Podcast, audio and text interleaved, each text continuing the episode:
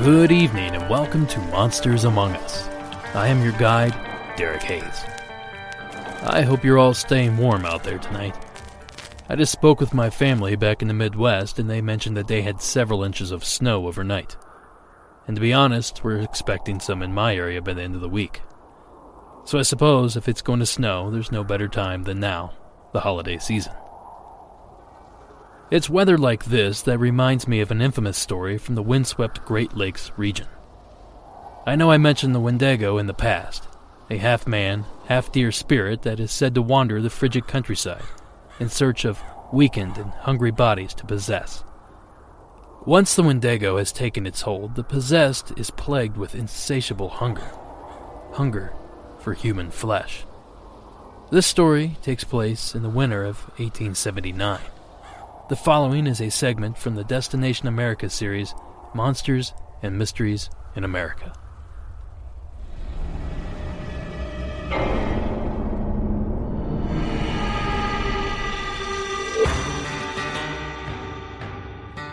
America's Northwoods border region. Within this land of 10,000 lakes and miles of dense timber, a hideous creature is believed to lurk. The Northwoods is probably one of the last frontiers in America.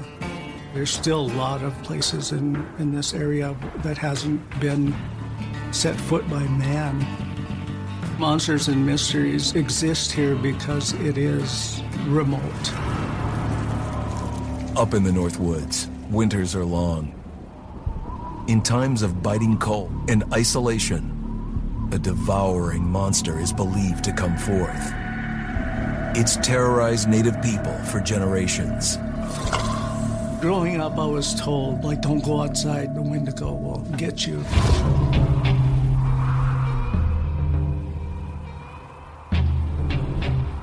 Among the traditions of the northern Algonquin tribes is the Wendigo, a monster that can seize hold of a person to carry out its hunger for human flesh. The Wendigo force itself would go somehow inside of their bodies and take over control of their faculties to a point where they become homicidal and cannibalistic. According to the legends, someone infected by the Wendigo is capable of almost anything. They have such a voracious hunger that they have chewed their own lips off. They're gnawing on their fingers. The more that they eat, their hunger does grow even more intense.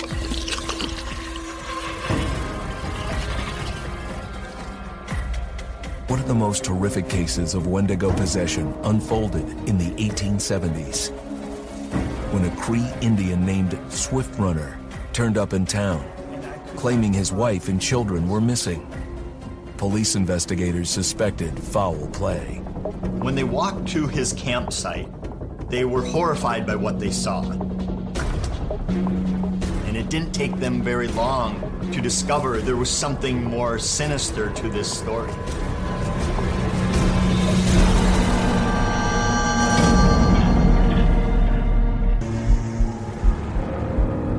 For centuries, the legend of the cannibalistic Wendigo has haunted parts of America's northern border.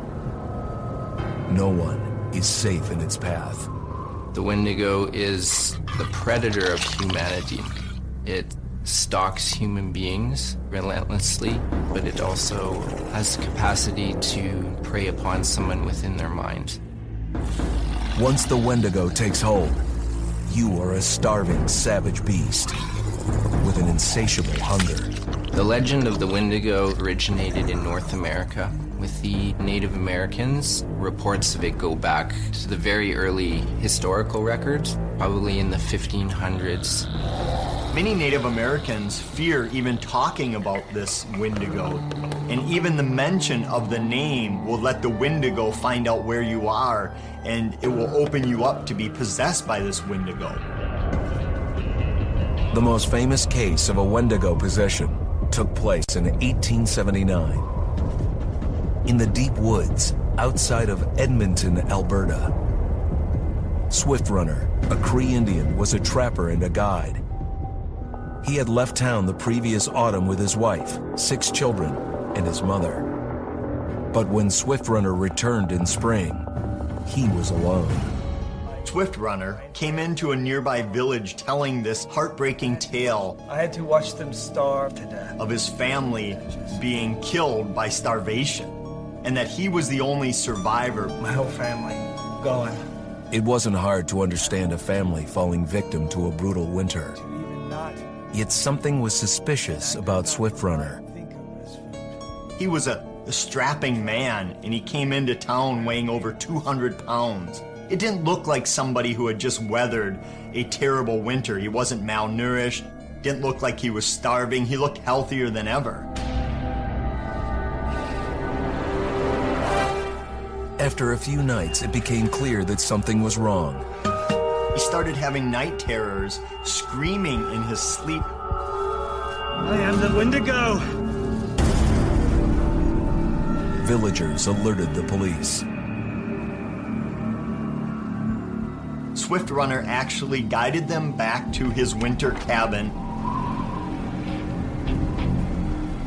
When they got there, that's when they saw the true horror.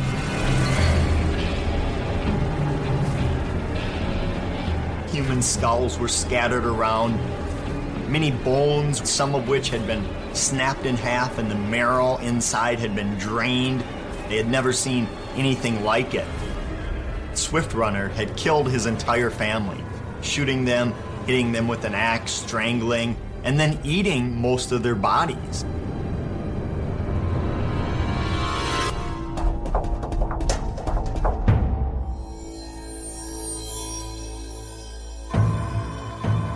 Right up until the moment the noose was on his neck, Swift Runner swore the evil spirit of the Wendigo had possessed him and twisted him into a cannibal killer.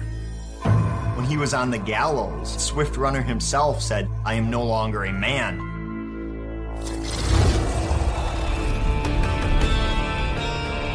In the unforgiving North Woods, hunger and horror go hand in hand. The Wendigo can turn himself into anything. Look like somebody like you know. He is a spirit, and he's a man.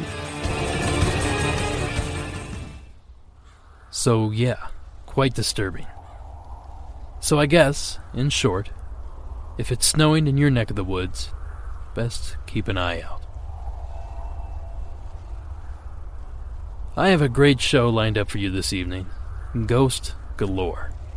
So without further hesitation, let's get into our first call.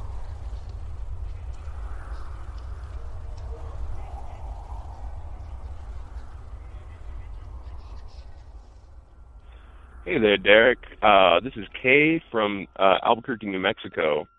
I just wanted to share a short little story that I had, kind of, I guess, poltergeist sort of experience. Nothing huge, but I was working as a stalker at a pet store in town, and one night actually it was on Halloween night, I think 3 or 4 years ago, we were joking around about, we're there early in the morning because we were working from like 3 to 8 in the morning, and we were joking about, just spooky things that we've noticed in the area, and like especially, again, working there late at night, and it's easy to see things out of the corner of your eyes, so we joked about the place being haunted. After, you know, we kind of pal around and we get the truck unloaded, we start loading up things to bring them to different sections of the store. And so I take a whole bunch of fish bowls to take to our aquarium section. We have just, you know, one of those, we call them U-boats, just little carts that you just wheel around, and just had that loaded up with fish bowls. And I probably put too many on it, but that's how life is. And so I just went and I brought them over, and then I accidentally knocked one of the fish bowls over. And so I went and grabbed a dustpan and a broom to try and clean it up and, you know, not have a mess of it, and that would be a danger to people. And so as I was going back to get the dustpan and broom, suddenly I hear another crash, and then I come back and I see that another fishbowl has kind of fallen to the ground, and so I think maybe I just left it unsteady, and it just fell, and I just kind of just annoyed at the situation. So I go back, and then suddenly I hear two more falling down, and then kind of like a rattling sound. And so I kind of come back and I look and I see that that the U-boat is just kind of shaking, and suddenly it like almost starts bucking, like almost like you're hitting it from underneath. And then just every single fishbowl on it just comes crashing down to the ground. It was just really bizarre, and it was, you know, I'm not like a big believer in the paranormal stuff, but I just thought that was just kind of an interesting thing. You know, it might just be that the metal was warped and it was moving, but I mean, it was bucking like a bronco. I mean, just going absolutely crazy on that. You know, it's hard to think that it was just like a little thing, you know, like a warping of the metal or something on it. So yeah, that's my story. I know it's not much, but if you have a slow day, all right, cool. Thank you so much for the Monsters Among Us podcast. That's such a good time to listen to that. Bye.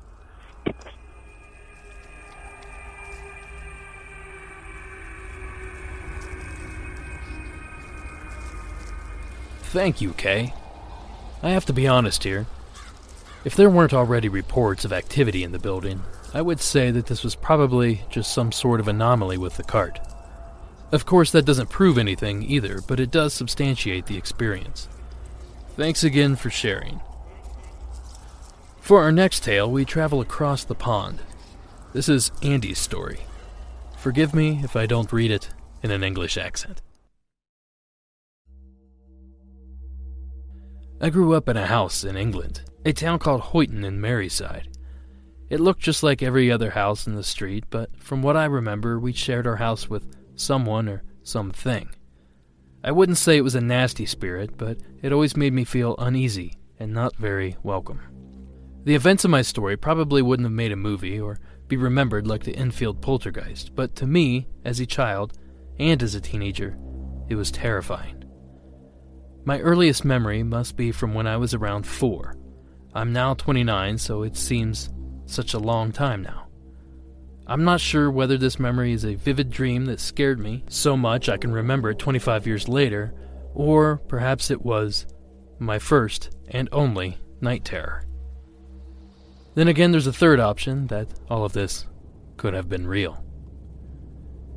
I was lying in bed trying to go to sleep with the landing light on, because like all kids, I was afraid of the dark. All of a sudden, a yellow teddy bear popped up at the side of my bed. Something like a hand puppet.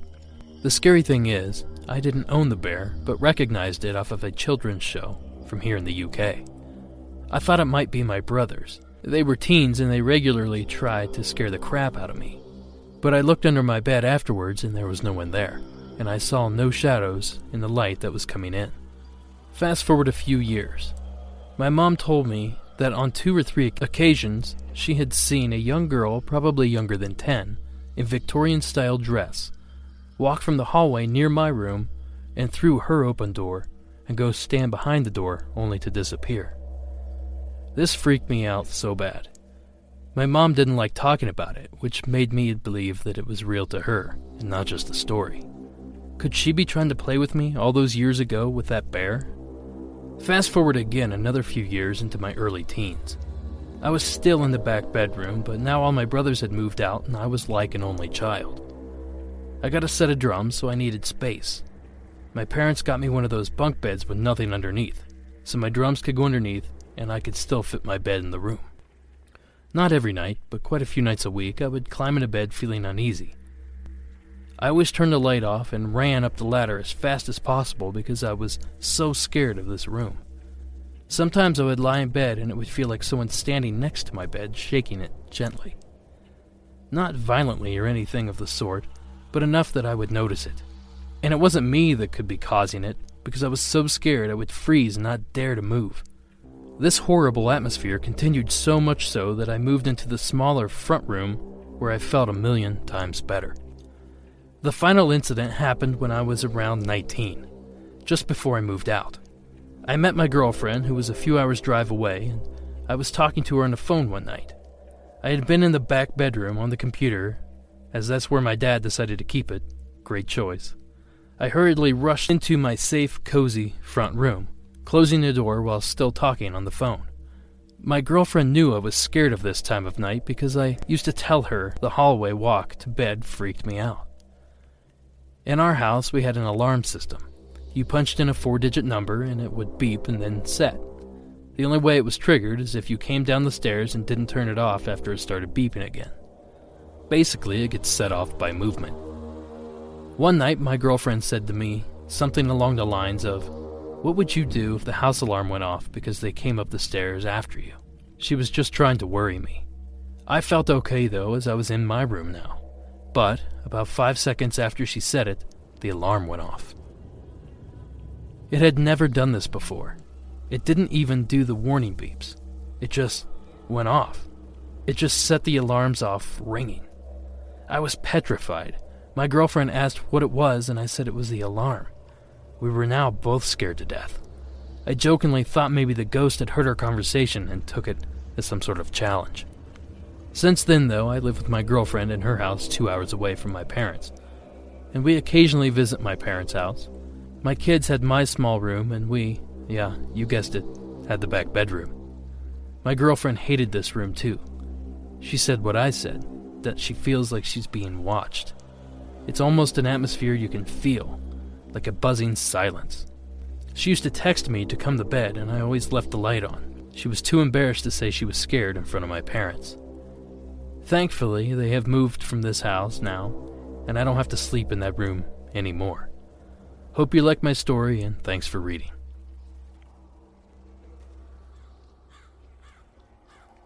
Thank you, Andy. I appreciate you sharing your encounters. I myself have noticed certain areas of certain houses giving off a strange, sometimes terrifying vibe. I've always wondered if that area simply had a stronger electromagnetic field emitting from it. Perhaps the electrical breaker box was opposite adjoining wall or directly below the room. I've read mixed reports about the effects of strong EMF, electromagnetic field, some claiming it causes anything from anxiety and nausea to full-out hallucinations and rashes. Perhaps that's an explanation that will allow you to sleep at night. Thank you again for sharing. Next up is a story from a familiar voice. Dylan called in a few weeks ago about a ghost that basically tried to put the moves on him. Here's Dylan's second encounter.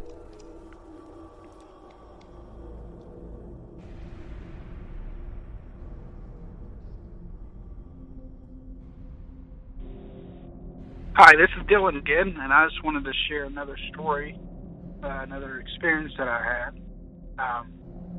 This has probably been 2 or 3 years ago. I lived with my parents in a country house outside of the city, and since then we've started having issues. We've started having troubles with our house. And we had to do some repairs and things. So after that, it seemed like things started to pick up. We would hear sounds and we'd hear door closings and just different things. And my dad is very sensitive to paranormal experiences. So, we was kind of used to hearing him tell stories and things. But one day we was all sitting outside. It was a nighttime, and we was kind of enjoying the fresh air. And I had a couple friends over, and we was just all talking. And my dad built a cabin that was actually up in the woods where we lived, and we lived on an acre lot. And but we had some wooded areas where he built a cabin, and it had an upstairs and had electricity through it and everything. And we was just all sitting on the porch at our house, and we just happened to look up, and our cabin light was on. And my dad thought, well, maybe, you know, I left it on. So he went back there, and he went back into our house, and he could switch off the power from the cabin from our house because he had it wired that way. So he actually cut the line, or turned the light off from the breaker box. And we just, you know, went on with our conversation. After he done that, we started talking. Well, the light came back on, and we began to look up there, and we would see the light on and upstairs. And Dad was like, I know I just flipped that breaker. He said, let me try it again. So he went back there, and he flipped it again, and it did shut off. So then we went back to what we was doing, talking and everything. And maybe 30, 45 minutes went by, and the light came back on. And my dad at that point was like, okay, whatever's up there, they want the light on, so I'm going to keep it on.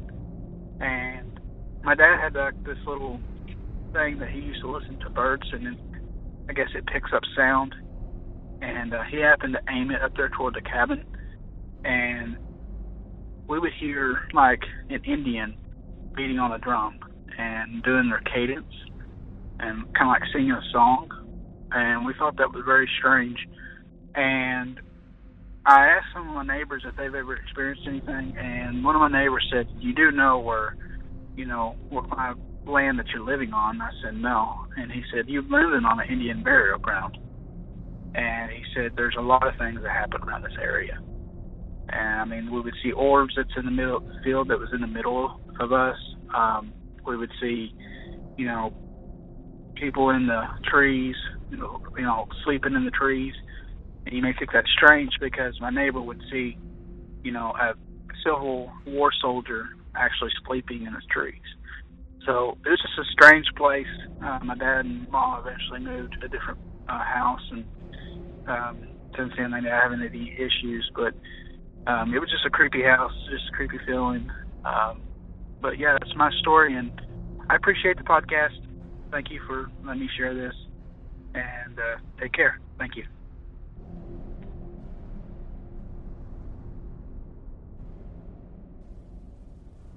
Thank you, Dylan.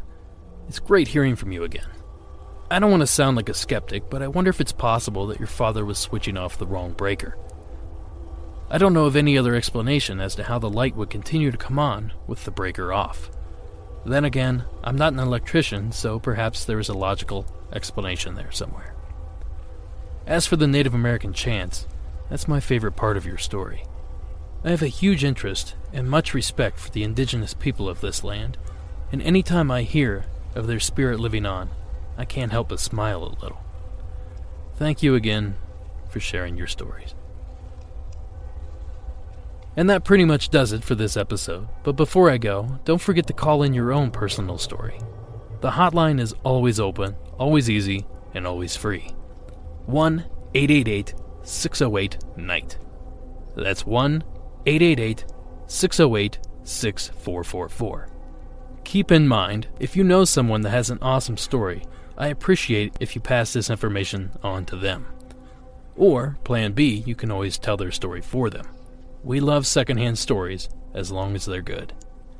Follow the show on Facebook, Instagram, and Twitter. And as always, please take a few minutes to rate and review the show on iTunes. And lastly, if you're feeling generous this holiday season, please feel free to hit the donate button in the show's page.